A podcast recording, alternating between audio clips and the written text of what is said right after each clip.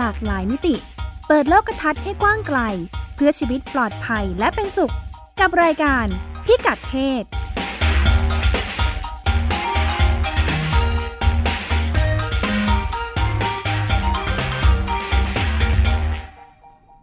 รายการพิกัดเพศพบกับคุณผู้ฟังเป็นประจำทุกสัปดาห์ทางเว็บไซต์ ดับเบิลยู ดับเบิลยู ดับเบิลยู ดอท ไทย พี บี เอส เรดิโอ ดอท คอม นะคะ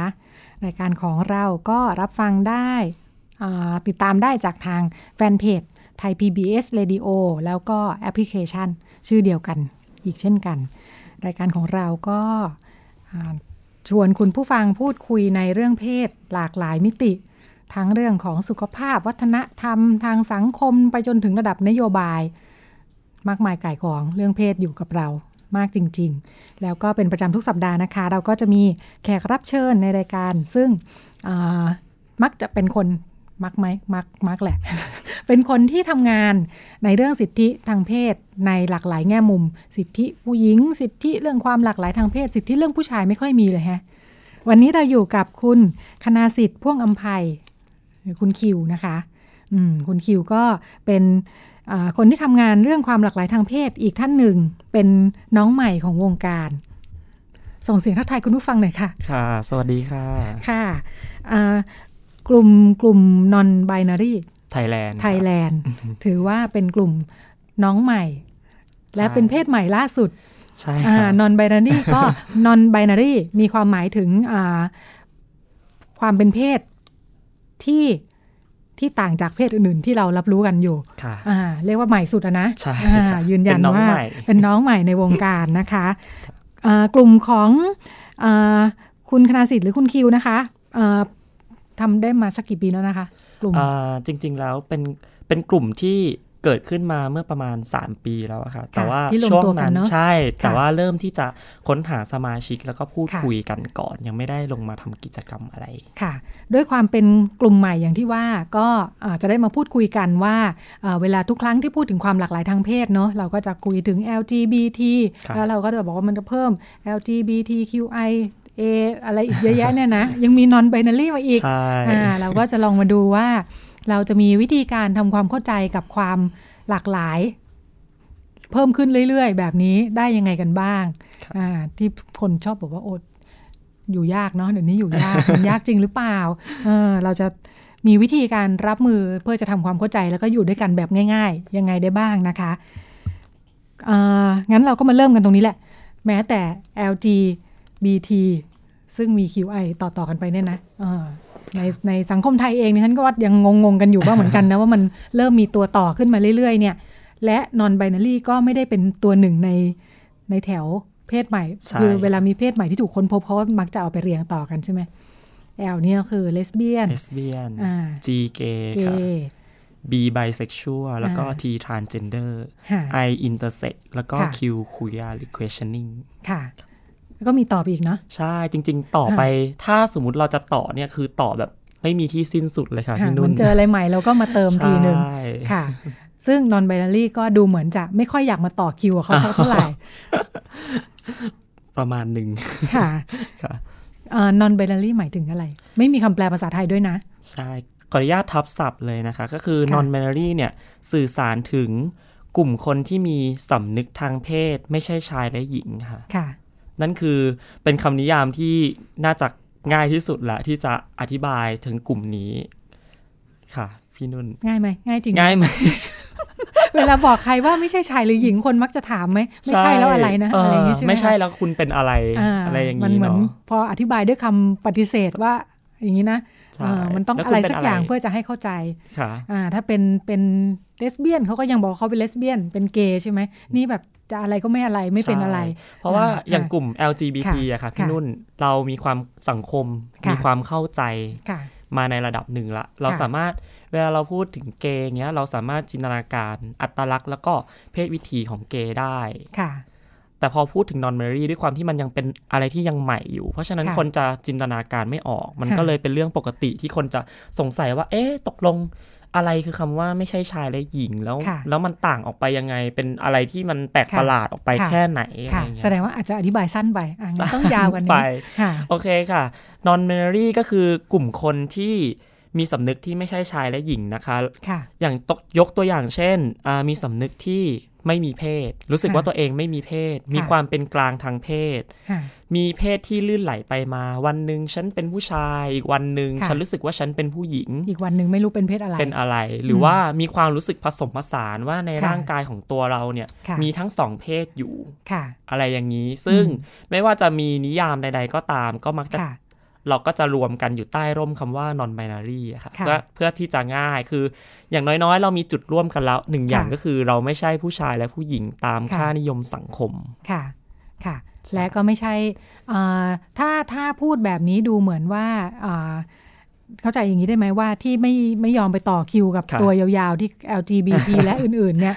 เพราะว่าในในความเป็น แอล จี บี ที และอื่นๆที่เพิ่มขึ้นเรื่อยๆมันก็ยังมีความชัดเจนการเลือกเพศใดเพศหนึ่งอยู่ในนั้นใช่ก็ถ้าจะพูดถึง แอล จี บี ที นะคะสำหรับคิวคิวมองว่า แอล จี บี ที เนี่ยยังยังเป็นไปตามมาตรฐานสังคมในเรื่องของสำนึกอยู่แต่ว่าจะแตกต่างออกไปก็คือเรื่องของรสนิยมอย่างเช่นเกย์เงี้ยค่ะถ้าเราถามเขาว่าบางกลุ่มคนส่วนใหญ่เขาจะบอกว่าตัวเองเป็นผู้ชายเพียงแต่ว่า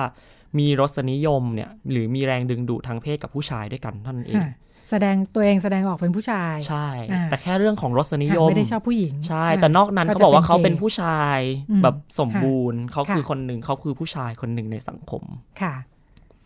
เช่นเดียวกันกับเลสเบี้ยนนะคะที่ว่า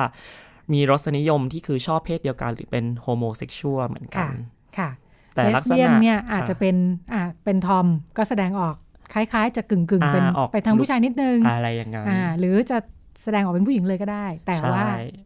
สิ่งที่มีร่วมกันในคำว่าเลสเบี้ยนคือชอบผู้หญิงเท่านั้นใช่ชอบผู้หญิงตามตามที่สังคมบัญญัติคำคำนี้ไว้ว่าเป็นผู้หญิงคือคนกลุ่มนี้คือเรียกว่าผู้หญิงอะไรเงี้ยค่ะค่ะแต่ว่า non-binary เนี่ยนอกจากจะไม่ได้เป็นอะไรสักอย่างแล้วยังอาจจะเปลี่ยนได้ด้วยใช่ยังยังชัดเจนในตัวเองว่าฉันสามารถเปลี่ยนแปลงได้ใช่ค่ะอย่าง non-binary เงี้ยคือเรื่องของรสนิยมเนี่ยมันไม่ใช่สิ่งที่เราใช้ในการตัดสินว่าเราเป็น non-binary หรือเปล่าส่วนใหญ่แล้ว non-binary จะมุ่งเน้นเกี่ยวข้องกับเรื่องของการดำดิ่งลงไปสู่จิตสำนึกนะคะว่าเราคือใครเราไม่ใช่ชายแล้วไม่ใช่หญิงแล้วเราคืออะไรแล้วก็สื่อสารกันเพราะฉะนั้นเรื่องของรสนิยมเนี่ยในกลุ่ม non-binary ก็จะมีความแตกต่างกันมากมายว่าอาจจะชอบเพศเดียวกันหรือรักต่างเพศหรือใช้คำศัพท์อื่นๆนะคะว่าเป็นกลุ่มดึงดูดต่อกลุ่มเพศใดเพศหนึ่งเป็นหลักอะไรอย่างนี้ซึ่งก็จะมีศัพท์อีกมากมายค่ะมีคำว่าโซจี้ใช่โซจี้คิดว่าเป็นฉันคิดว่าเป็นเป็นเครื่องมือเนาะที่จะทำให้เราทำความเข้าใจกับความหลากหลายแบบนี้ได้ประมาณหนึ่งนะ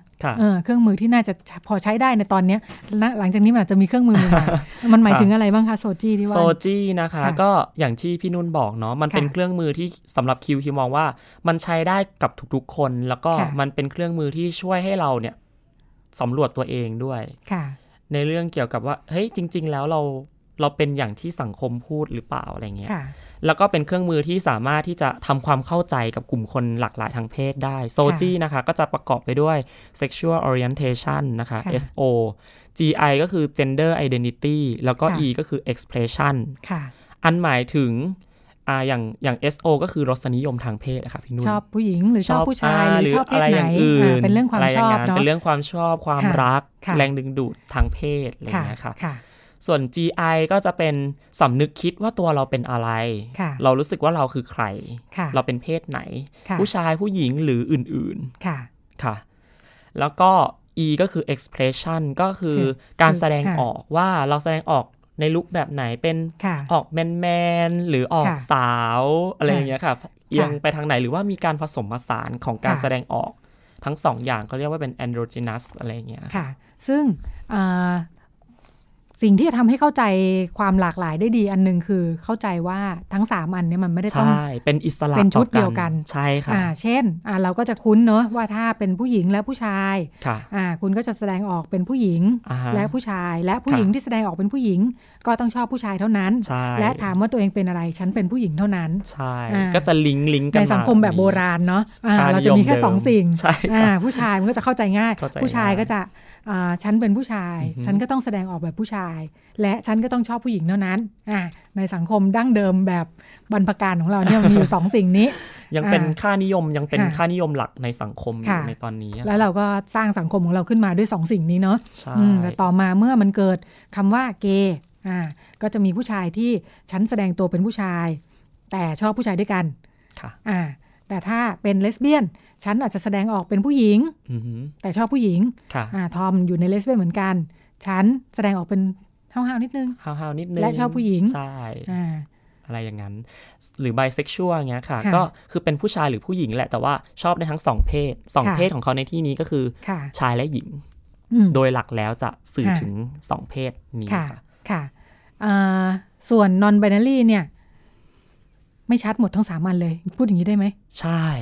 ไม่ชัดเจนแล้วก็มีความลื่นไหล non-binary ใช่ก็คือทุกๆอย่างอะในค่านิยมของ non-binary เนาะ non-binary อะรู้สึกว่าสำนึกทางเพศเป็นอะไรที่มันไม่ได้นิ่งไม่ได้หยุดนิ่งถามว่าเป็นอะไรไม่ใช่ผู้หญิงแต่ก็ไม่ใช่ผู้ชายใช่แล้วเปลี่ยนได้เช่นวันรุ่งขึ้นอาจจะบอกว่าเออวันนี้รู้สึกอยากเป็นผู้หญิงอ่ะงั้นคิวขอยกตัวอย่างหนึ่งเลยเนาะว่าอ่ะอย่างเจนเดอร์ในกลุ่มคำว่า non-binary เนี่ยมันเป็นร่มใหญ่มันเป็นมันเป็นร่มขนาดใหญ่ที่อบอุ้มอ่าเพศสภาพหลายๆเพศสภาพเป็นร้อยเลยอะค่ะอยู่ในนั้นหนึ่งในนั้นก็คือ gender fluid อย่าง gender fluid เงี้ยคนที่เป็น gender fluid เขาก็จะมีความรู้สึกว่าเลื่อนไหลแบบนี้ค่ะที่พี่นุ่นพูดตะกี้ก็คือว่าวันนึงรู้สึกว่าตัวเองเป็นผู้หญิงก็อยากแต่งหญิงก็แต่งหญิงมีอารมณ์แบบหญิงรู้สึกว่าเป็นผู้หญิงก็จะแสดงออกแบบผู้หญิงมันก็จะไปแมทช์กับ expression ที่ว่าบางทีก็ไม่แมทช์นะคะคือเหมือนแบบเป็นรู้สึกว่าเป็นผู้หญิงแต่อาจจะแต่งตัวลุคบอยๆนิดนึงดูออกคล้ายๆทอมหรืออะไรอย่างนี้ก็ได้อะไรเงี้ยแต่ว่าสำนึกของเขาจะเลื่อนไหลและการแสดงออกก็จะเลื่อนไหลตามแต่อาจจะไม่ได้ตรงกันค่ะอะไรอย่างนี้อาจจะมีวันนึงมีสำนึกพอพออีกวันนึงก็รู้สึกว่าตัวเองเป็นผู้ชายแต่ว่า expression ที่ออกอาจจะไม่ได้ชายจ๋าก็ได้อะค่ะคือแบบก็กึ่งๆกลางๆผสมผสานกันอะไรและในการแสดงออกแบบนี้วันนี้อาจจะชอบผู้หญิงวันรุ่งขึ้นด้วยเจอผู้ชายคนไปชอบผู้ชายเป็นไปได้เป็นไปได้บางคนก็ gender fluid บางคนเนี่ยก็อาจจะไม่ได้เปลี่ยนเรื่องของรสนิยมคือต่อให้วันนี้รู้สึกว่าเป็นผู้ชายอีกวันเป็นผู้หญิงแต่เขาอาจจะชอบแค่เพศใดเพศหนึ่งก็ได้คือมันก็ชีวิตมันอยู่ยากจริงนะ มันคือความหลากหลายครับพี่นุ่นคิวมองอย่างนั้นหลากหลายแล้วก็เปลี่ยนไปเปลี่ยนมาได้แล้วก็ไม่ชัดเจนก็ได้ได้ความคลุมเครือความสับสนความไม่ชัดเจนความลื่นไหลก็สังคมก็มักจะมองว่าเป็นสิ่งที่ไม่ดีค่ะนะสังคมอยากได้ง่ายๆชัดๆเนาะเจาะจงมาเถอะอะไรก็อะไรสักอย่างใช่ไหม ใช่ซึ่งก็ทำให้เกิดปัญหากับกลุ่มคนที่เป็น non-binary ค่ะยังไงบ้างคะก็คือว่าเราเหมือนหรือต่างจากกลุ่ม แอล จี บี ที ไหมมันมีทั้งส่วนที่เหมือนแล้วก็ต่างกันค่ะพี่นุ่นส่วนที่เหมือนก็คือปัญหาทั่วไปแหละว่าเออแตกต่างออกไปจากบรรทัดฐานสังคมเดิมการแต่งกายการอะไรเงี้ยเราก็จะถูกมองถูกบางครั้งก็เออถูกมองถูกเลือกปฏิบัติถูกคุกคามอะไรอย่างนี้ non-binary แต่งตัวยังไงนะโอ้ก็แล้วแต่อีกหลากหลายหลากหลายเหมือนกันคือบางคนก็แต่งตัวไออย่างคิวงี้ผู้ฟังอาจจะไม่ได้เห็นภาพว่าชุดคิวคือเป็นยังไงก็เดี๋ยวลองเล่าเล่าคร่าวๆนะคะว่าก็อย่างคิวเงี้ยคิวจะชอบใส่เสื้อที่แบบจะพลิ้วๆหน่อยวันนี้อาจจะไม่ได้พลิ้วมากเท่าไหร่แต่ว่าในส่วนที่เสื้อที่พลิ้วบางครั้งก็จะเป็นลูกไม้หรืออะไรเงี้ยค่ะที่คิวชอบแต่ว่ากางเกงคิวจะชอบใส่กางเกงยีนนะคิวรู้สึกมันสบายดีอะไรเงี้ยช่วงล่างก็จะแบบดูเหมือนแบบแมนๆนิดนึงแต่ข้างบนก็จะมีลุคแบบอ่อนหวายอ่อนหวานอะไรเงี้ยค่ะเป็นการดูผสมผสานลุคก็คือจะสังเกตเห็นได้ชัดอ่ะคือเราสามารถมองเห็นได้ชัดเลยโอ้ยคนนี้แตกต่างออกไปการแสดงออกต่างออกไปจากผู้ชายและผู้หญิงในสังคมค่ะไม่ใส่กระโปรงแน่ไม่แน่ค่ะพี่นุ่นวันหนึ่งคิวอาจจะเป็นนอนไบนารี่อาจจะเปลี่ยนก็ได้ยังไงก็ได้การเป็นนอนไบนารี่ก็คือมีความอิสระในเรื่องของการแต่งตัวเนาะเราก็รู้สึกว่าสิ่งเหล่านี้มันเป็นเรื่องสิทธิของตัวเราแต่สิทธิของเรามักจะคนอื่นมักจะมองว่ามีปัญหาอย่างสมมติพอวันหนึ่งพอคิวใส่กระโปรงขึ้นมาอย่างเงี้ยก็อ่ะทำไมวันนี้ถึงเปลี่ยนไปอีกแล้วอะไรเงี้ยตกลงยังไงกันแน่อะไรเงี้ยเนี่ยแหละคือปัญหาที่นอนไบนารี่จะเจอว่าในเมื่อทุกๆอย่างคืออิสระทุกๆอย่างคือสิทธิของตัวเราแต่กับวันหนึ่งพอเราเป็นไปตามที่เราต้องการก็มักจะถูกถูกโจมตีหรือถูกมองว่าอ้าวทำไมถึงเป็นอย่างนี้สับสนหรอทำไมถึงไม่มั่นคงในสิ่งที่ตัวเองเป็นล่ะเนี่ยค่ะมันมันมาด้วยความว่าทำไมด้วยเนาะใช่คือ คือในความหมายคือไม่ควรจะเป็นแบบนี้ค่ะแต่ว่าจริงๆความที่ทำให้สิ่งที่ทำให้ non-binary ต่างจากสิ่งอื่นที่มีอยู่เพศอื่นๆที่มีอยู่ก็คือตรงนี้แหละใช่ไหมใช่ก็คือความที่คนมองว่าความชัดเจนเอ๊ะความไม่ชัดเจนความลื่นไหลความคลุมเครือเป็นสิ่งที่ไม่ดีเป็นสิ่งที่มันทำให้รู้สึกว่าเออเขาไม่สตรองอ่ะคือแบบเออตกลงเป็นอะไรกันแน่ทำให้เกิดความสงสัยทำให้รู้สึกยากก็เลยมองเราว่าเราเป็นกลุ่มคนที่เอ๊ะตกลงว่าดูไม่เสถียรเนาะใช่ดูไม่เสถียรดูดูมีปัญหาแม้กระทั่งคำพูดเนี้ยคือจะได้ยินแม้กระทั่งในกลุ่มคนหลากหลายทางเพศด้วยกันเองอย่าง แอล จี บี ที เงี้ยบางคนเพื่อนคิวหรืออะไรเพื่อนสมัยตอนเด็กๆเงี้ยก็แบบเออแกก็ดูคล้ายๆเป็นตุ๊ดนะแต่ก็ไม่มีความสามารถแบบที่ตุ๊ดควรจะมีตุ๊ดควรจะมีความสามารถอะไร ส่วนใหญ่ส่วนใหญ่เขาก็จะคาดหวังพอเป็นตุ๊ดเนี้ยก็ต้องหนึ่งมีความเอนเตอร์เทนเก่งมีการรักสวยรักงามชอบชอบดูนางงามมีจริตจักรานอะไรอย่างเงี้ยค่ะซึ่งคิวไม่มีเหล่านี้เลยคิวไม่ชอบดูความงามคิวดูนางงามคิวไม่อินเลยคิวอะไรประกวดก็ดูดูไปไม่ได้รู้สึกใช่อันนั้นเหมือนเหมือนคล้ายๆว่าในความเข้าใจเนี่ยตุ๊ดเนี่ยมีเป้าหมายจะเป็นผู้หญิงด้วยใช่ค่ะใช่ไหมคะเพื่อนคิวส่วนใหญ่แล้วอ่ะก็คือพอเจอกันตอนนี้ก็กลายเป็นผู้หญิงข้ามเพศเป็น transgender woman กันค่ะคือจากที่เกิดเป็นผู้ชายเนาะฉันมีความต้องการที่จะข้ามไปอีกฝั่งหนึ่งซึ่งหมายถึงอีกฝั่งนึงคือผู้หญิงแต่ว่า non binary ก็เป็นอยู่ระหว่างทางประมาณนั้นค่ะพี่เดินไปไปไปกลับๆใช่ก็จะถูกถูกเพื่อนทั้งสองกลุ่มกลุ่มที่เขาเลือกทางเดินที่เป็นเกย์เนาะสมมุติว่าตอนเด็กเป็นตุ๊ดนะแต่โตขึ้นไปเป็นเกย์เงี้ยเขาก็จะบอกเราว่าเอออย่างแกก็ควรจะทำตัวให้มันแมนๆหน่อยอยู่ในสังคมเกย์ก็มันจะโอเคกว่าอะไรเงี้ยคือเราก็จะมีทั้งฝั่งสองฝั่งเพื่อนที่เป็นผู้หญิงข้ามเพศกับเกย์ก็จะคอยบอกเราว่าเราควรจะเป็นยังไงสิ่งที่แกเป็นอยู่ไม่ได้มันต้องเลือกอะไรสักอย่างนึงแล้วรู้สึกว่าแล้วทำไมต้องเลือกก็ฉันเป็นของฉันฉันควรจะภาคภูมิใจในสิ่งที่ฉันเป็นและคุณสมบัติที่ฉันมีอยู่สิอะไรเงี้ยคือความไม่เป็นอะไรสักอย่างเนี่ยนะคะใช่ค่ะคุณคิวอยู่โรงเรียนชายล้วนเนาะจะทำให้เห็นชัดเจนในแง่ของความเป็นผู้ชายเนาะพอความหลากหลายในความเป็นผู้ชายก็จะมีมีตุ๊ดที่มีอุดมคติว่าฉันจะเป็นผู้หญิงให้ได้กับอีกฝั่งนึงคือเป็นเกย์เป็นเกย์ซึ่งฉันอยู่ตรงนี้แหละแต่ว่าไม่ชอบผู้หญิงเท่านั้นเองมีความชัดเจนมีทางเลือกมีทางเลือกสามอย่างเป็นผู้ชายธรรมดาเป็นเกย์หรือจะเป็นตุ๊ดซึ่งไม่ใช่ทั้งสามอย่างใช่ค่ะยังเป็นไม่เข้าพวกอีกมีทั้งสามอย่างแล้วก็ยังไม่เข้าพวกอีกนะมันคือความหลากหลายครับพี่นุ่นค่ะแล้วทำให้เราไปค้นพบมายังไงคะคำว่า non binary ที่ว่าการค้นพบคำว่า non-binary จริงๆแล้วเนี่ยไอความรู้สึกที่เราไม่ใช่เป็นผู้ชายหรือผู้หญิงเนี่ยมันแรงกล้ากับตัวคิวมานานมากแล้วค่ะก็อย่างช่วงมัธยมเนี่ยมันเป็นอะไรที่ไม่รู้นะว่าเด็กคนอื่นเขาเป็นกันไหมแต่คิวอะยอมรับเลยว่าคิวจะขบคิดอยู่กับเรื่องเนี่ยเอ๊ะเรารู้สึกเราเข้ากับใครไม่ได้มันมันไม่ใช่เรื่องของความแบบเหมือนแบบเรามีปัญหากับเพื่อนเลยเข้ากันไม่ได้งี้นะเราสามารถพูดคุยกันได้ทุกคนแต่เรารู้สึกได้ว่าอัตลักษณ์ของทุกคนน่ะสิ่งที่ทุกคนเป็นกับสิ่งที่เรามีอยู่ในใจแล้วสิ่งที่เราเป็นมันไม่เหมือนกันจริงๆมันมันมีความต่างออกไปแล้วคิวก็เลยรู้สึกว่า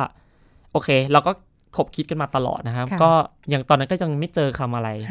จนมาช่วงมหาลัยเนี่ยแหละค่ะช่วงพอจบแล้วเนี่ยคิวก็ช่วงนั้นมันก็มีปัญหาอะไรหลายๆอย่างเข้ามาเนาะแล้วก็ทำให้เราอยู่กับตัวเองมากขึ้นพอตอนนั้นคิวก็รู้สึกว่าคิว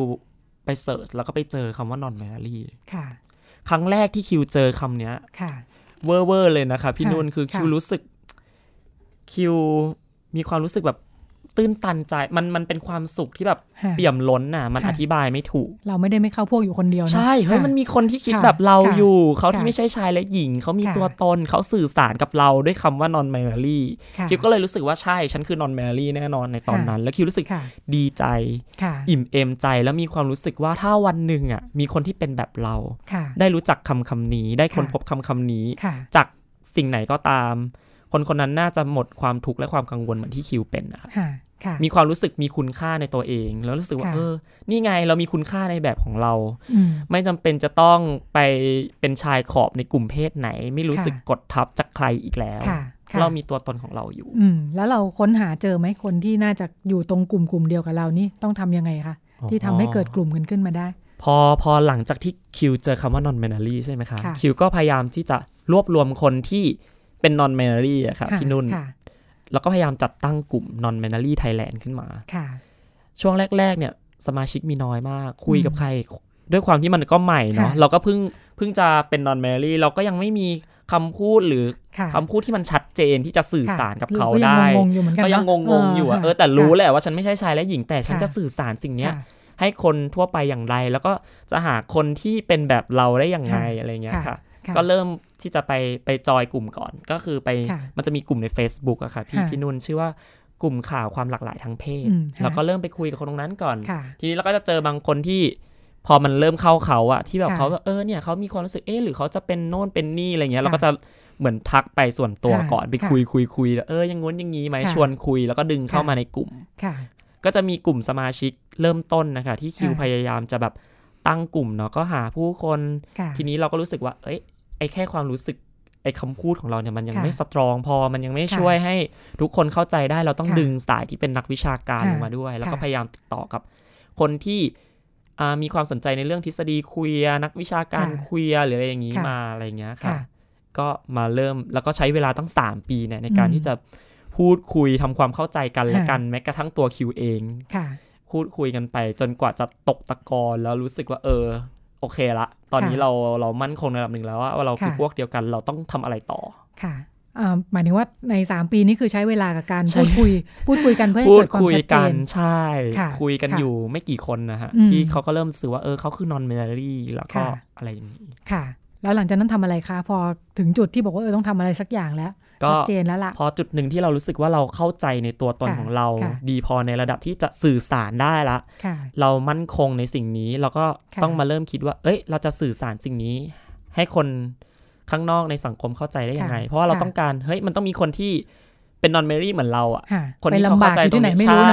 มีความรู้สึกแบบคิวที่แบบว่าถูกกดทับไม่มีความสุขกับการเป็นตัวเองอ่ะเขาจะได้ต้องรับรู้เราต้องทำอะไรสักอย่างนึงเพื่อนของเรากันเนาะก่อนจะไปทำความเข้าใจกับคนอื่นใช่ค่ะค่ะอืมเจอไหมผู้ประสบภัยเรียกว่าผู้ประสบภัยก็เจอก็มีมาเรื่อยๆค่ะคือครั้งแรกๆเนี่ยเขาอาจจะไม่ได้เปิดตัวว่าเป็น non-binary อะครับพี่นุ่นแต่ว่าอาจจะเริ่มเข้ามารับฟังก่อนเข้ามาในกลุ่มมาตั้งโพสต์มาสอบถามพูดคุยกันไปสักพักนึงบางคนก็ใช้เวลาสักพักนึงเขาก็มั่นใจเขาก็จะเปิดตัวว่าเขาเป็น non-binary แต่ก็มีอีกหลายคนที่มันไม่จำเป็นต้องเปิดตัวก็ได้เพียงแต่ว่าเริ่มเข้าใจเรามากขึ้นอะไรอย่างเงี้ยอันนี้ใช้ใช้ Facebook Fanpage เป็นสื่อเนาะใช้เป็นกลุ่มอะครับมันเป็นกลุ่มอยู่เป็นกลุ่มปิดเป็นกลุ่มปิดค่ะเพราะว่า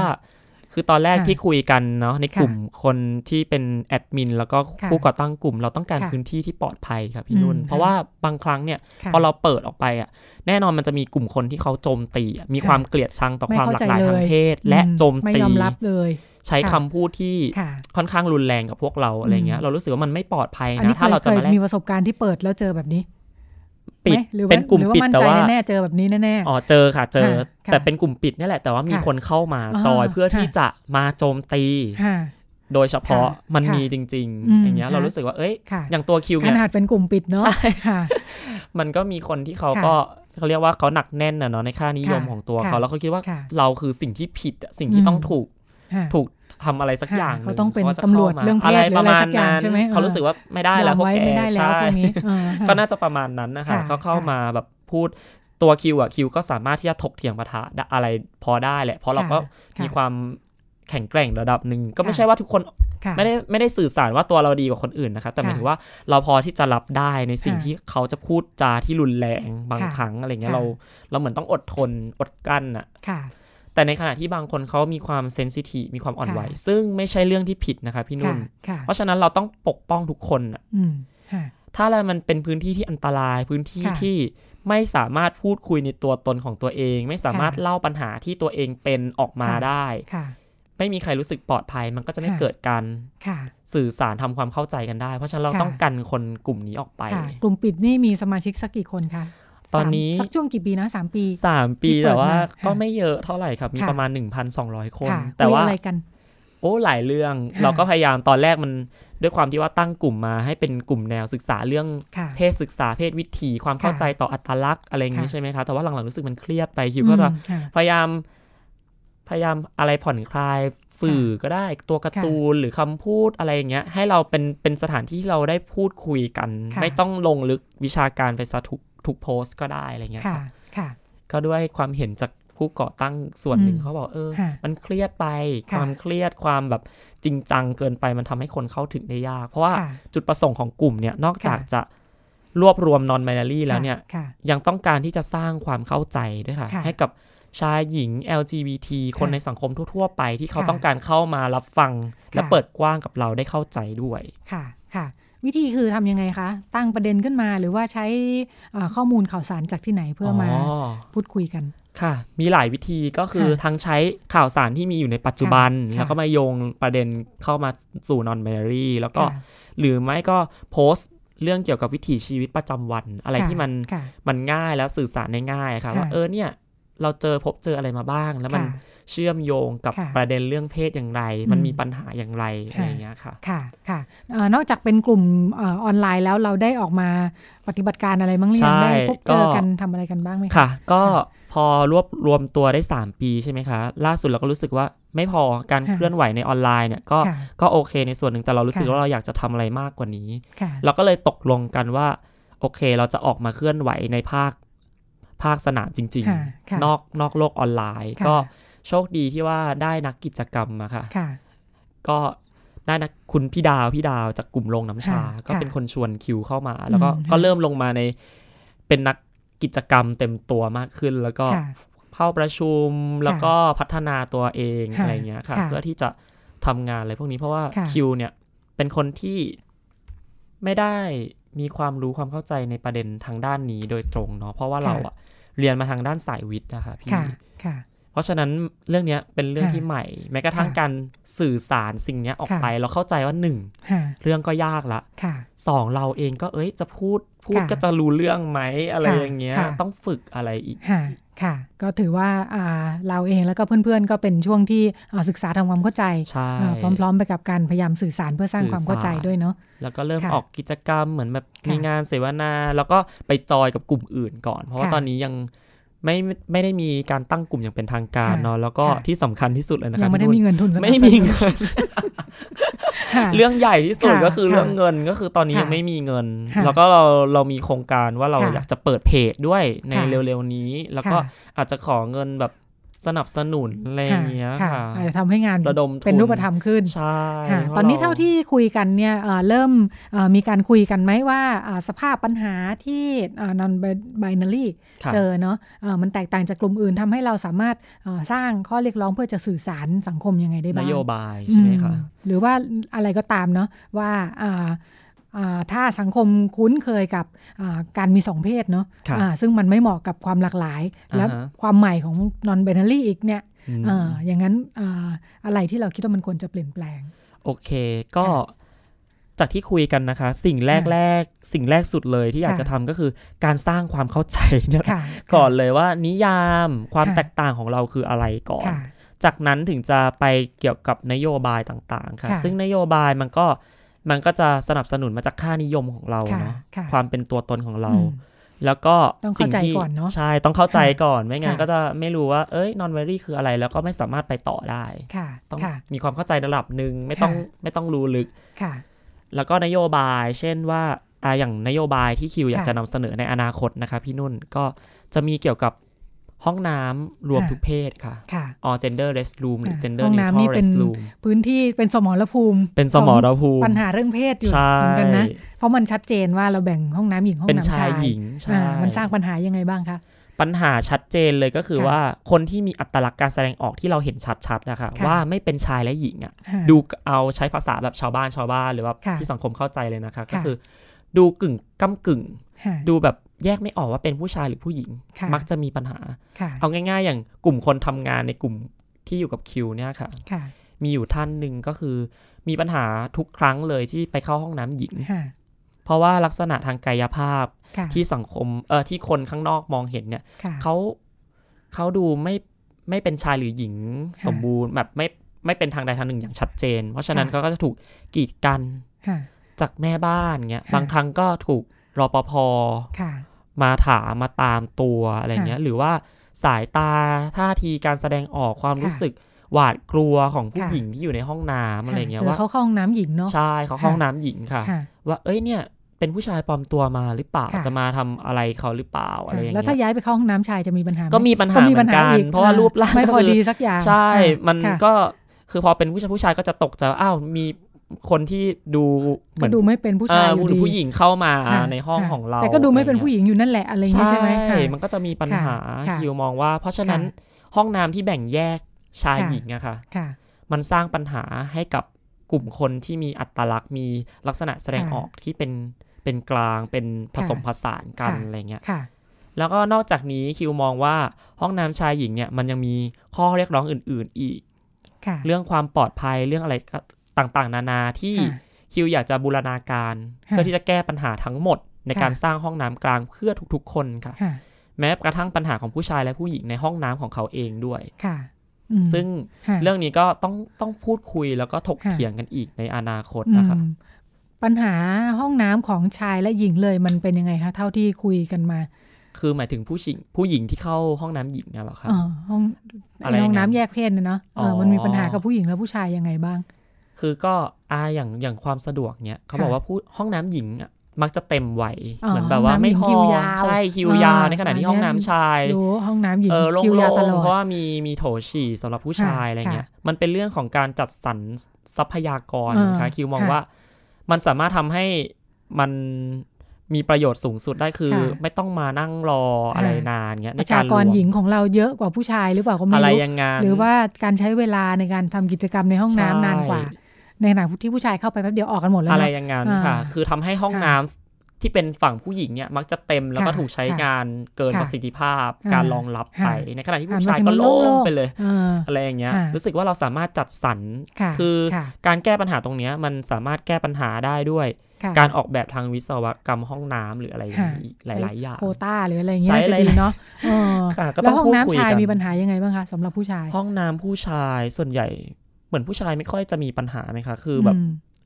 เข้าห้องน้ำคือแต่จริงๆแล้วอะถ้าถ้าเป็นเรื่องเรื่องการเข้าห้องน้ำเนาะปัญหาที่คิวอยากโฟกัสอีกอย่างหนึ่งสำหรับชายหญิงก็คือสมมติเรามีเด็กที่เป็น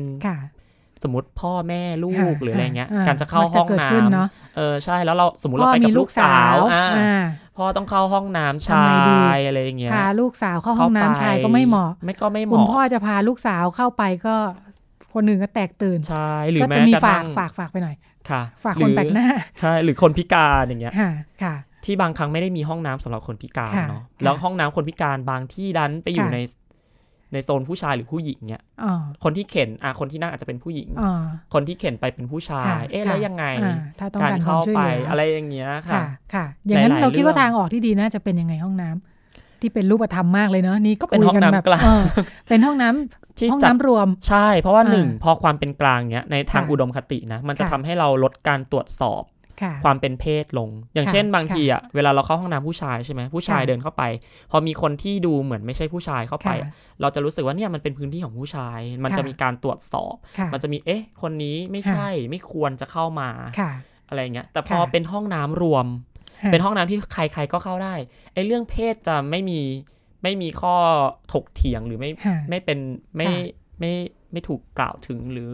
คิดถึงอีกเหมือนโรงเรียนไหมนี่นึกถึงโรงเรียนหญิงล้วนชายล้วนอะไรอย่างเงี้ยถ้าอยู่กันด้วยกันก็ไม่มีปัญหาอะไรเนาะพออยู่อะไรล้วนๆมันจะมีเหมือนค่านิยมหลักมันจะมีการเกิดแบบแผนปฏิบัติอะไรขึ้นมาเต็มเลยนะคำนึงถึงเพศนั้นๆอะไรนะคะโอ้แต่ถ้าทำจริงก็อาจจะต้องใช้เวลาปรับตัวมีหลายอย่างคิวเข้าใจว่ามันมันไม่ใช่มีเฉพาะผลดีเนาะมันก็มีข้อเสียในมุมมองของคนด้วยว่ายังไงแล้วเราต้องมาคุยกันค่ะพี่นุ่นหลายอย่างเราอาจจะนึกไม่ออกก็ได้เนาะเพราะเราก็ใช้ห้องน้ำแยกมาตลอดห้องน้ำสาธารณะใช่ค่ะใช้จริงอาจจะมีปัญหาใหม่หรือเปล่ายังไงอาจจะต้องมาคุยกันใช่เราก็ไม่ได้ปิดกั้นว่ามันจะไม่มีปัญหาอะไรเลยอะไรเงี้ยห้องน้ำเป็นสมรภูมิที่ไม่ถูกเปลี่ยนแปลงนะพูดถึงว่าเราก็ใช้กันมานานมากแล้วในขณะที่เพศของเราเพิ่มขึ้นเรื่อยๆใช่ห้องน้ำยังเป็นชายหญิงอยู่แต่ในขณะที่ต่างประเทศมีนะคะก็คือเริ่มมีการแบบว่าสร้างความเข้าใจแล้วก็มีการสร้างห้องน้ำรวมมีการสร้างความเข้าใจเกี่ยวข้องกับการที่ทำยังไงออกแบบพื้นที่สาธารณะหรือการใช้ภาษาเนี่ยให้เป็นกลางทำไมต้องเป็นกลางเพราะว่าความเป็นกลางเนี่ยมันคำนึงถึงทุกคนทุกเพศทุกอัตลักษณ์ทุกๆคนอะไรเงี้ยภาษาของเราไม่เป็นกลางไงบ้างที่เราคุยกันบอกว่าภาษาอังกฤษนี่มีฮีมีชีเนาะของไทยยังมีความเป็นกลางมากกว่า ใช่ใช่เรายังมีคำที่ไม่ได้เจาะจงเพศของคนนั้นอย่างของไทยเนี่ยค่อนข้างจะถ้าปัญหาที่เป็นคำแบบสรรพนามอย่างนั้นไม่มีค่ะแต่ว่าจะมีปัญหาเกี่ยวกับคำลงท้ายครับพี่นุ่นมันจะมีแน่นอนปัญหาของการที่คำนั้นมันไปเจาะจงเพศของเขาอะในขณะที่ตัวเขาคือคำว่าขาเนี่ยใช่ไหมใช่จริงๆแม้แต่คำว่าขาที่คิวใช้อยู่อะถามว่าจริงๆคิวพอใจกับคำว่าขาแค่ไหนคิวไม่ได้พอใจมากขนาดนั้นแต่รู้สึกว่ามันดีกับคำว่าครับคือความเป็นครับเนี่ยในในความรู้สึกของคิวนะคะมันมันตอกย้ำอะไรบางอย่างว่าเฮ้ยเรานั่นแปลว่าเราเชื่อมันมันมันมันตรงกับเพศกำเนิดอ่ะมันมันเป็นการแบบว่าเชื่อมั่นในค่านิยมมันเป็นการผลิตซ้ำค่านิยมเดิมว่าสิ่งเหล่านี้ไม่เป็นอิสระค่ะเพราะฉะนั้นพอใช้คำว่าเคยใช้ไหมก่อนหน้านี้ใช้ไหมจริงๆทุกวันนี้ก็ใช้ทั้งสองคำแต่ว่าคำว่าครับเนี่ยจะต้องเป็นอะไรที่ต้องทางการมากๆแต่ตอนนี้คิวก็ไม่ค่อยใช้แล้วค่ะไม่ค่อยขาหมดเลยไม่ว่าจะเป็นสถานที่ไหนเราเพราะเรารู้สึกว่าเราอยากจะยืนยันในอัตลักษณ์ของเราแต่ค่าก็ไม่พอดีอยู่ดีที่บอกเมื่อกี้ใช่เพราะว่าเราไม่มีคำลงท้ายที่เป็นคำกลางค่ะแล้วก็ถ้าเราไม่ลงท้ายเลยอะค่ะพี่ก็ดูห้วนเนาะไร้มารยาทไปเลยเออดู สวัสดีไม่ได้เลยไม่ได้ก็ต้องมีอะไรสักอย่างใช่มันก็เลยเหมือนคำว่าขาสำหรับคิวมันก็เหมือนเป็นการเสียดสีเล็กๆเหมือนว่าเออเนี่ยมันมันต้องใช้คำว่าขาอย่างน้อยก็สื่อสารว่าใช่ฉันไม่ใช่ผู้ชายตามบรรทัดฐานสังคมแล้วก็ฉันพอใจที่จะใช้คำอื่นอะไรอย่างเงี้ยค่ะมีคำอะไรอีกนอกจากคำลงท้ายอย่างที่ว่าในภาษาเราคำอย่างอื่นที่สื่อสารถึงความไม่เป็นกลางทางเพศเหรอคะคำนำหน้าไงคะพี่ชัดเจนเนาะชัดเจนมากอันนี้เริ่มจะเข้าไปสู่เรื่องกฎหมายละใช่ค่ะก็คือกฎหมายเกี่ยวกับการเปลี่ยนแปลงคำนำหน้านามอะเนาะคิวรู้สึกว่าเออทำไมเราจะต้องมีคำนำหน้าว่าชายเอ้ยอย่างผู้ชายก็จะเป็นนายใช่ไหมคะผู้หญิงก็เป็นนางกับนางสาวเงี้ยทำไมผู้หญิงต้องแยกใช่ประเด็นก็คือว่าเราแค่คำนึงแค่ชายกับหญิงนะคะผู้หญิงยังต้องแยกเลยแล้วมันเป็นสถานะของความสัมพันธ์อะไรบางอย่างคำว่านางกับนางสาวแล้วทำไมผู้ชายถึงไม่มีก็บอกอะไรชัดอยู่เนาะใช่มันมีความเหลื่อมล้ำอะไรบางอย่างในตัวของภาษาเองซึ่งมันรู้คิวรู้สึกว่ามันไม่จำเป็นเลยด้วยซ้ำที่ต้องมีคำนำหน้านะค่ะค่ะแล้วของเราเป็นเป็นสถานะทางกฎหมายเนาะเข้าใจว่าในหลายประเทศเนี่ยคำนำหน้านามพวกนี้เนี่ยมีไว้ใช้เฉพาะเวลาจ่าหน้าซองจดหมายหรืออะไรสักอย่างแต่ว่าไม่ได้ไม่ได้มีสถานะทางกฎหมายค่ะในต่างประเทศก็มีมีการเคลื่อนไหวในเรื่องการเปลี่ยนแปลงคำนำหน้านามอยู่อย่างตอนนี้ที่คิวทราบก็คือมีแปดประเทศละที่เขาใช้เป็น gender x ก็คือไม่ระบุคำนำหน้านามค่ะก็เริ่มจะใช้กันมากขึ้นเพราะว่าการ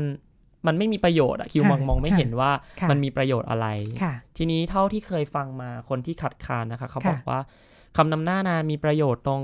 เรื่องเกี่ยวข้องกับเพศกำเนิดค่ะที่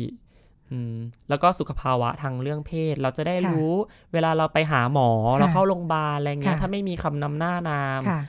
หมอพยาบาลก็ต้องทำอะไรวุ่นวายขึ้นกว่าเดิมถามเขาก็บอกไหมเออจริง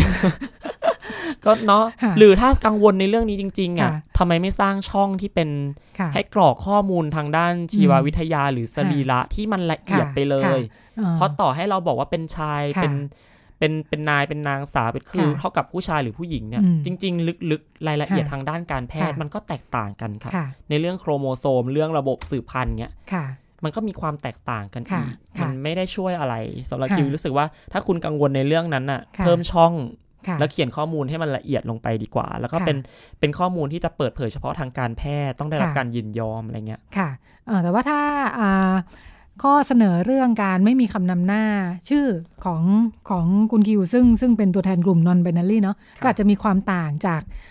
ก่อนหน้านี้ที่เรามักจะได้ยินข้อเสนอของการขอเปลี่ยนคำนำหน้านามได้ของกลุ่ม transgender เวลาที่มีการเปลี่ยนร่างกายให้เป็นเพศอื่นเช่นอย่างการข้ามเพศจากชายเป็นหญิงก็อยากจะเปลี่ยนจากคำว่านายเป็นนางสาวอะไรอย่างเงี้ยเนาะในมุมมองของคิวคิวก็รู้สึกว่าโอเคค่ะคิวเข้าใจได้เพราะว่าก็เหมือนสำนึกของเขาอ่ะได้เปลี่ยนแปลงไปแล้วคือเขาอ่ะเป็นเพศหนึ่งเพียงแต่ว่าเขาอยู่ในร่างที่ที่ไม่ใช่ไม่ถูกต้องไม่ตรงตามสำนึกทางเพศที่เขาเป็นแต่ในก็ก็มีความสงสัยเหมือนกันคิวก็เออแต่ถ้าเป็นเราอ่ะเราเราไม่รู้สึกว่ามันยังไม่ใช่การแก้ปัญหาค่ะค่ะมีความต่างกันนิดนึงเนาะขอเปลี่ยนได้กับไม่ได้แต่ว่าเราไม่ได้ขัดขวางเขานะคะถ้าเขาจะเดินทางในการเรียกร้องในการเปลี่ยนแปลงตรงนั้น ที่ทำให้ข้อเรียกร้องอาจจะต่างกันเนาะถึงว่าจะอยู่ในกลุ่มความหลากหลายด้วยกันด้วยกันค่ะค่ะ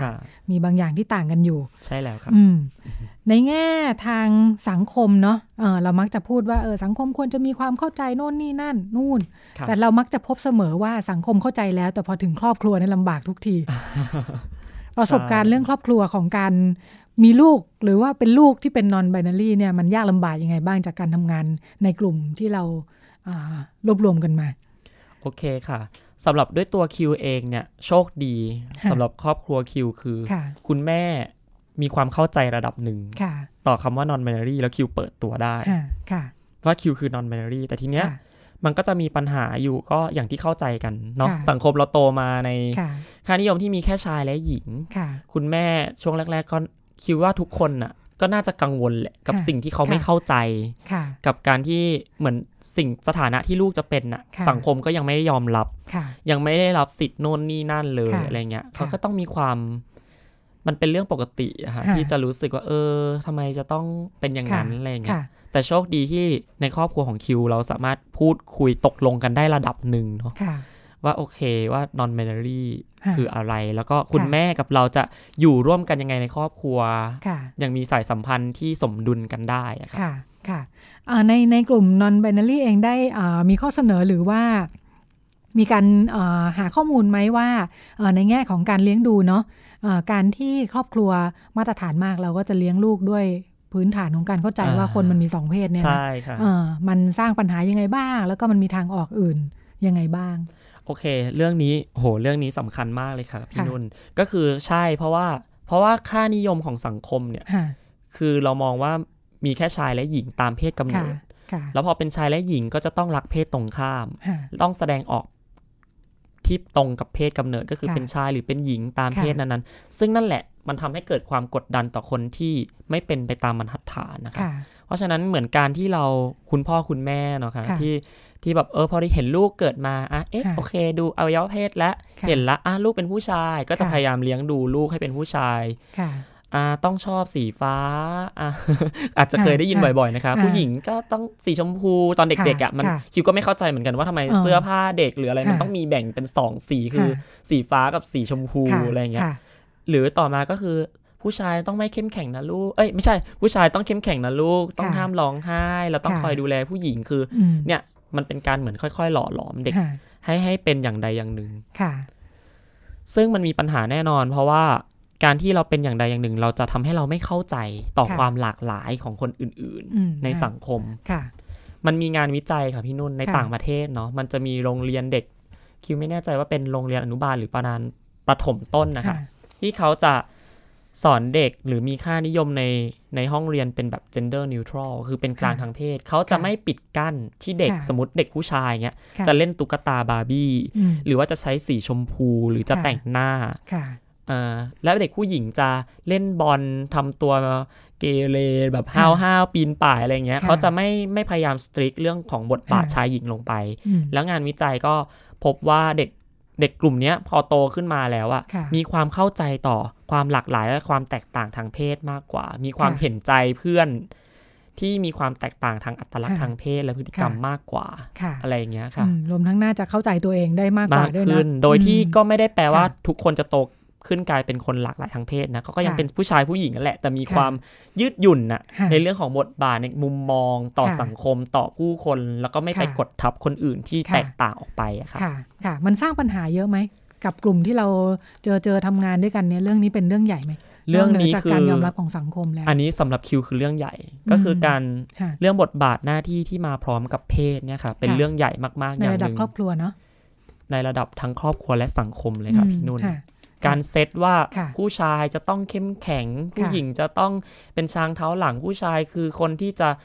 ทำงานได้ดีกว่าเป็นผู้นำเนี่ยคิดว่ามันส่งผลมากมายเลยให้กับสังคมและครอบครัวค่ะค่ะอืม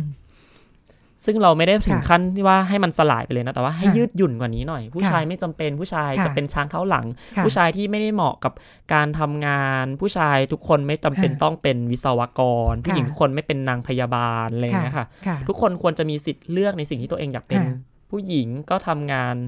ได้ทุกอย่างเช่นเดียวกันอะไรเงี้ยผู้ชายก็เช่นกันค่ะกลับมาที่ประสบการณ์ของคุณคิวเองเนาะเพื่อให้เห็นชัดว่าเออการที่มันมีมันมีช่องเหมือนเป็นช่องหายใจเนาะเออที่เราจะพบว่ามันมีอื่นๆได้อีกอย่างเช่นคำว่า non-binary เนี่ยจากที่ในในช่วงแรกที่เราไม่ไม่เข้าพวกสักอย่างเนี่ยนะเออพอถึงตรงที่มันมีมีที่ทางให้ตัวเองได้เนี่ยชีวิตมันเปลี่ยนไปยังไงบ้างชีวิตมันเปลี่ยนไปยังไงคุณภาพชีวิตมันดีขึ้นไหมหรือยังไงเนี่ยคือคุณภาพชีวิตดีขึ้นไหมเอาต้องแบ่งเป็นสองเรื่องเนาะเรื่องที่เป็นเรื่องที่เป็นส่วนเขาเรียกว่าเกี่ยวข้องกับตัวเราโดยตรงเนี่ยมันดีขึ้นตรงที่ว่าเรารู้สึกว่าเราภาคภูมิใจในตัวเองมากขึ้นนะคะพี่จากตอนแรกเรารู้สึกว่าเราเหมือนอัตลักษณ์ของเรามันถูกกดทับจากคนอื่นเราไม่เป็นตัวของตัวเองเราไม่สามารถที่จะแสดงออกในสิ่งที่เราเป็นได้เอ๊ะเราชอบสิ่งนี้จะดีไหมนะถ้าเราแสดงออกถ้าเราจะหยิบเสื้อลูกไม้ตัวนี้มาใส่คนจะมองเราว่าไงคุณพ่อคุณแม่จะว่ายังไงเราทำให้เรารู้สึกเป็นคนที่ไม่มีความมั่นใจเป็นคนที่มันเครียดอะค่ะพี่นุ่นมันเครียดไปหมดเลยกับการที่เราจะต้องคอยเป็นอะไรบางอย่างบางครั้งที่เราส่องกระจกดูตัวเองแล้วเรารู้สึกไม่ใช่ตัวเองเป็นใครไม่รู้ที่ถูกเซตให้เรียบร้อยแต่มันไม่ใช่ตัวเราเลยมันกระจกไม่ได้สะท้อนตัวตนอะไรของเราออกมาค่ะอืมส่วนเรื่องเรื่องเนี้ยพอพอพอเข้าใจคำว่า non-binary มันดีขึ้นค่ะมันทำให้เฮ้ยนี่ไงตัวตนของเราแต่ทีเนี้ยถ้าพูดถึงการแก้ปัญหาเรื่องสังคมอ่ะคิดว่ายังเพราะว่าหนึ่งแม้กระทั่งกลุ่มคนหลากหลายทางเพศที่ไม่ใช่ non-binary อย่างอย่าง แอล จี บี ที เองเนี่ยเรื่องกฎหมายแต่งงานเรื่องสิทธิต่างๆก็ยังไม่ได้รับการยอมรับหรือทางกฎหมายหรืออะไรอย่างนี้เลยเพราะฉะนั้นมันก็ยังมีปัญหาอยู่ดีเหมือนปัญหามันเป็นคนละส่วนเนาะการที่จะเข้าใจตัวเองมั่นใจในตัวเองมากขึ้นทำในสิ่งที่ต้องการเป็นส่วนหนึ่งกลายเป็นว่าอยู่ในสังคมยากขึ้นไหมเนี่ยในสังคมที่มันยังไม่ได้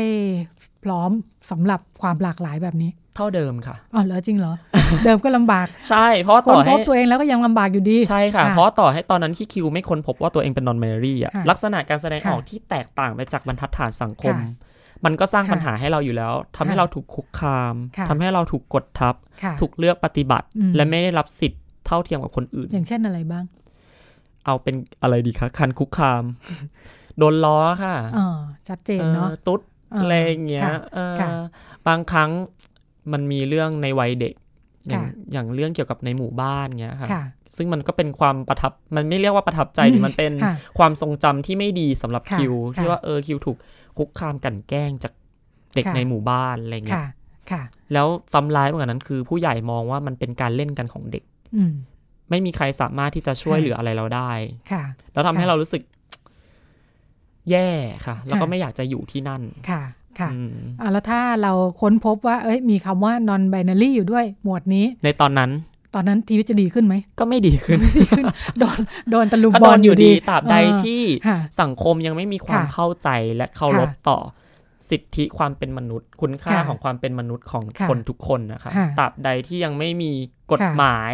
ที่มอบความเป็นธรรมเมื่อเราถูกเลือกปฏิบัติถูกทำร้ายถูกรังแกและใช้งานได้อย่างชัดเจนมันก็ยังมีปัญหาอยู่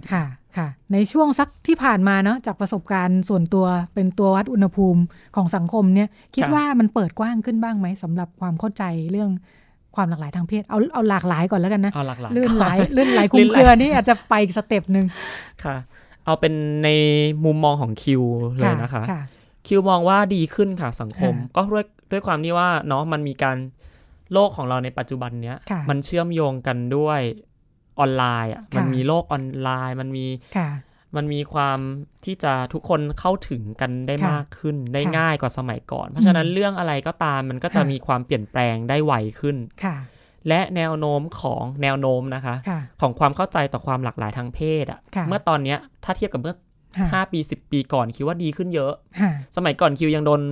คุกคามอ่ะแต่ตอนนี้มันไม่ค่อยละแต่อาจจะยังมีอยู่นิดหน่อยเรื่องสายตาเรื่องการเลือกปฏิบัติแต่ว่าตอนนั้นคือโดนโดนหนักกว่านี้แล้วเรารู้สึกได้ว่าตอนนี้มันดีขึ้นเพราะเราโตขึ้นหรือเปล่าคือสู้ได้คนไม่กล้าอ๋อตอนนั้นเด็กๆก็จะแบบในสังคมเด็กๆเนาะอะไรที่ต่างมันก็จะโดนเยอะไม่ไม่แน่ใจค่ะพี่นุ่นเพราะว่าตอนนั้นน่ะช่วงช่วงเมื่อห้าปีก่อนคิวก็โตในระดับอยู่มหาลัยเอ้ยใช่ค่ะอยู่มหาลัยแล้ว แต่ก็ยังถูกบูลลี่คุกคามจากเด็กตัวเล็กกว่าอยู่ดีเคยเดินไปอะครับพี่นุ่นมีประสบการณ์แบบนี้ด้วยเดินไปที่ไหนสักแห่งนี่แหละกับกลุ่มเพื่อนแล้วก็มีเด็กที่ไหนไม่รู้ถือไม้แบบกิ่งไม้อะแล้วก็มาฟาดเราตุ๊ดตุ๊ดตุ๊ดเงี้ยคือเราก็เอ้าอะไรเนี่ยเกิดอะไรขึ้นกับเราแล้วเออคือเด็กถูกเด็กคุกคามอะไรอย่างเงี้ยค่ะก็ทั้งๆที่เราก็โตกว่าเขาอะไรอย่างเงี้ยเขามองว่ามันมันเป็นสิ่งที่ถูกต้องหรือว่ายังไงก็ยังไม่ทราบแต่ก็สะท้อนการหล่อหลอมเด็กชัดเจนเนาะคือ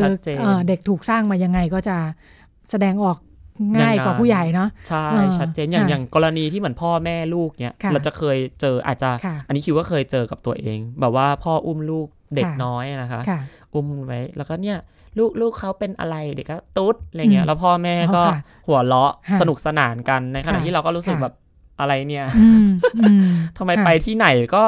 คือคิวอ่ะไม่ใช่ว่ามัวแต่หมกมุ่นกับเรื่องเพศนะแต่มันมีเหตุการณ์ให้ต้องระลึกถึงได้ทุกครั้งอ่ะว่าเราถูกทำร้ายยังไงบ้างค่ะในสังคมที่ยังไม่เข้าใจค่ะถึงตอนนี้มีคู่มือสำหรับคุณพ่อคุณแม่ไหม มีลูกเล็กๆเจอพี่เขาเป็นอย่างอื่นเนี่ยคู่มือแม่ควรจะคุยยังไงดีน่าสนใจนะคะแต่ว่าตอนนี้ทางกลุ่มเราไม่ยังไม่ได้สร้างคู่มือหรืออะไรเป็นหลักอันนี้อาจจะต้องอาศัยความร่วมมือกับกลุ่มอื่นๆเนาะหรือว่ากลุ่มคนที่เขาทำงานเกี่ยวกับประเด็นเรื่องเด็กด้วยเพราะว่าตัวคิวเองอ่ะอาจจะไม่ได้เขาเรียกว่าไม่ได้เชี่ยวชาญในประเด็นการทำงานกับเด็กแต่เราก็มีความรู้สึกอย่างนั้นคือเราอยากสร้างคู่มือเนี่ยที่ทำยังไงถ้าเราสามารถที่จะสร้างความเข้าใจให้ได้ตั้งแต่เด็กมันน่าจะช่วยอะไรได้มากอย่างน้อยก็สะท้อนจากปัญหาที่เราเจอตรงๆเนาะที่ทำให้เห็นว่าสังคมยังมีช่องโหว่ช่องว่างตรงไหนบ้างในการจะทำความเข้าใจซึ่งกันและกันเนาะก็น่าสนใจในแง่ว่ากลุ่ม non-binary ก็ถือว่าเป็นกลุ่มใหม่น่าจะเกิดขึ้นสักในช่วง สี่ห้า ปีของคำนี้ทั้งในสังคมไทยและต่างประเทศใช่ค่ะเกิดขึ้นมาในยุคพร้อมๆกันค่ะก็ทำให้เห็นความเร็วเนาะความเร็วของการสื่อสารที่เมื่อก่อนเราก็จะรู้แหละว่าเวลาเกิดอะไรขึ้นในต่างประเทศเนี่ยมันจะมันจะดีเลย์ก่อนจะมาถึงบ้านเรามันจะดีเลย์นิดนึงอย่างขบวนการเรียกร้องสิทธิ แอล จี บี ที เงี้ยบ้านเราก็ช้ากว่าเขาหลายสิบปีในความรู้สึกของคิวค่ะกว่าจะขยับกันมาเนาะยิ่งมาก่อนนี่โอ้ยกว่าหนังสือต่างประเทศจะแปลกันมากว่าจะมาถึงไทยนี่เขาไปเรื่องอื่นกันแล้วในไทยยังถูกโจมตีเป็นตัวประหลาดทางหน้าหนังสือพิมพ์อยู่เลยค่ะในตอนนั้นก็เป็นช่องว่างซึ่งเทคโนโลยียุคใหม่ออนไลน์ก็น่าจะทำให้ตรงนี้ลดลงแล้วก็หวังว่าการเคลื่อนตัวในการแก้ปัญหาจะเร็วขึ้นตามไปด้วยแต่ก็ทำให้เห็นความน่าสนใจของความใหม่ของ non non binary เนาะจากก่อนหน้านี้ที่เราได้ยินถึงคำว่าความหลากหลายทางเพศนี่มีโจทย์เพิ่มขึ้นมาอีก นอกจากหลากหลายแล้วยังเลื่อนไหลเลื่อนไหลได้ด้วยเปลี่ยนไปเปลี่ยนมาและยังไม่ชัดเจนอีกด้วยนอกจากการปรับตัวเพื่อจะอยู่กับความหลากหลายแล้วโจทย์อีกอันหนึ่งที่ทำใจสะเถอะและปรับตัวนะคะคือการยอมรับว่ามันไม่เสถียรแล้วมันก็อาจจะไม่ชัดเจนด้วยเราก็อยู่กันไปได้เนาะต้องอยู่กันต่อไป ซึ่งเราอาจจะชินชินกับการเรียกร้องความชัดเจน ใ, ในหลายๆอย่างจริงๆแล้วอาจจะปรับจูนนิดหน่อยเราก็อาจจะไม่ได้รู้จริงทุกเรื่องกันเลยนะจริงๆความชัดเจนที่ผ่านมาอาจจะเข้าใจผิดก็ได้นะ มันก็แล้วคิดว่ามันก็แล้วแต่การตีความทางสังคมด้วยค่ะทั้งหมดทั้งสิ้นนะเนาะแต่เราก็ยืนอยู่บนหลักการก็คือการเคารพซึ่งกันและกันตามหลักสิทธิมนุษยชนความเห็นอกเห็นใจกันและกันนะคะซึ่งคิดว่าเนี่ยคือพลังสำคัญที่จะทำให้เราอยู่ร่วมกันอย่างมีความสุขในสังคมได้ค่ะค่ะอาจจะมีขอบเขตของความพยายามที่จะเข้าใจคนอื่นเนาะอย่างน้อยรู้ว่ามีแนวคิดแบบนี้แบบนี้แต่การเจอใครสักคนแล้วต้องรู้ให้ได้ว่าเขาเป็นอะไรเนี่ยบางทีอาจจะไม่ได้จำเป็นขนาดนั้นก็ได้ค่ะก็กลุ่ม non-binary ตอนนี้กลุ่ม non-binary Thailand เนาะพบเจอกันได้ที่ไหนคะบน Facebook ตอนนี้ยังเป็นกลุ่มปิดใน Facebook ค่ะแต่สามารถเสิร์ชหาได้เสิร์ชหาได้แล้วก็สนใจจะเข้าร่วมพูดคุยจอยกลุ่มเข้ามาได้เลยแล้วก็ในอนาคตนะคะตอนนี้ยังไม่แน่นอนก็คือจะเปิดเพจต่อแล้วก็ในส่วนอันนี้คือการเคลื่อนไหวทางโลกออนไลน์ส่วนในการเคลื่อนไหวในสังคมจริงๆก็เริ่มออกมาทำกิจกรรมมากขึ้นนะคะก็เริ่มมามีการประชุมทำงานร่วมกับ เอ็น จี โอ นักกิจกรรมต่างๆค่ะก็เพิ่มสีสันความหลากหลายสีสันและประเด็นนะคะน่าจะมีประเด็นเพิ่มเติมแล้วก็ทำให้ น่าจะอยู่ง่ายขึ้น ในแง่ของการมีมุมมองและวิธีคิดต่อความหลากหลายอย่างที่เราพูดถึงกัน วันนี้หมดเวลาแล้วติดตามงานของกลุ่ม Non-Binary Thailand ได้จากเว็บไซต์เออยังไม่เป็นเว็บไซต์เนาะเป็นแฟนเพจอย่างที่ว่าค่ะแล้วก็ติดตามรายการของเราได้ทาง ดับเบิลยู ดับเบิลยู ดับเบิลยู ดอท ไทยพีบีเอสเรดิโอ ดอท คอม และแฟนเพจไทย พี บี เอส Radio นะคะโดยรายการดำเนินรายการโดยมูลนิธิสร้างความเข้าใจเรื่องสุขภาพผู้หญิงถ้าเนื้อหาก็สามารถติดตามได้จากแฟนเพจของมูลนิธิสร้างความเข้าใจเรื่องสุขภาพผู้หญิงและสนับสนุนโดยสำนักงานกองทุนสนับสนุนการสร้างเสริมสุขภาพหรือสสส.นั่นเองวันนี้หมดเวลาแล้วดิฉันรัชดาธราภาคลาคุณผู้ฟังไปก่อนพร้อมกับคุณคิวคณาสิทธิ์พ่วงอำไพนะคะจากกลุ่ม Non-Binary Thailand สวัสดีค่ะสวัสดีค่ะติดตามรับฟังรายการย้อนหลังได้ที่เว็บไซต์และแอปพลิเคชัน Thai พี บี เอส Radio Thai พี บี เอส Radio วิทยุข่าวสารสาระเพื่อสาธารณะและสังคม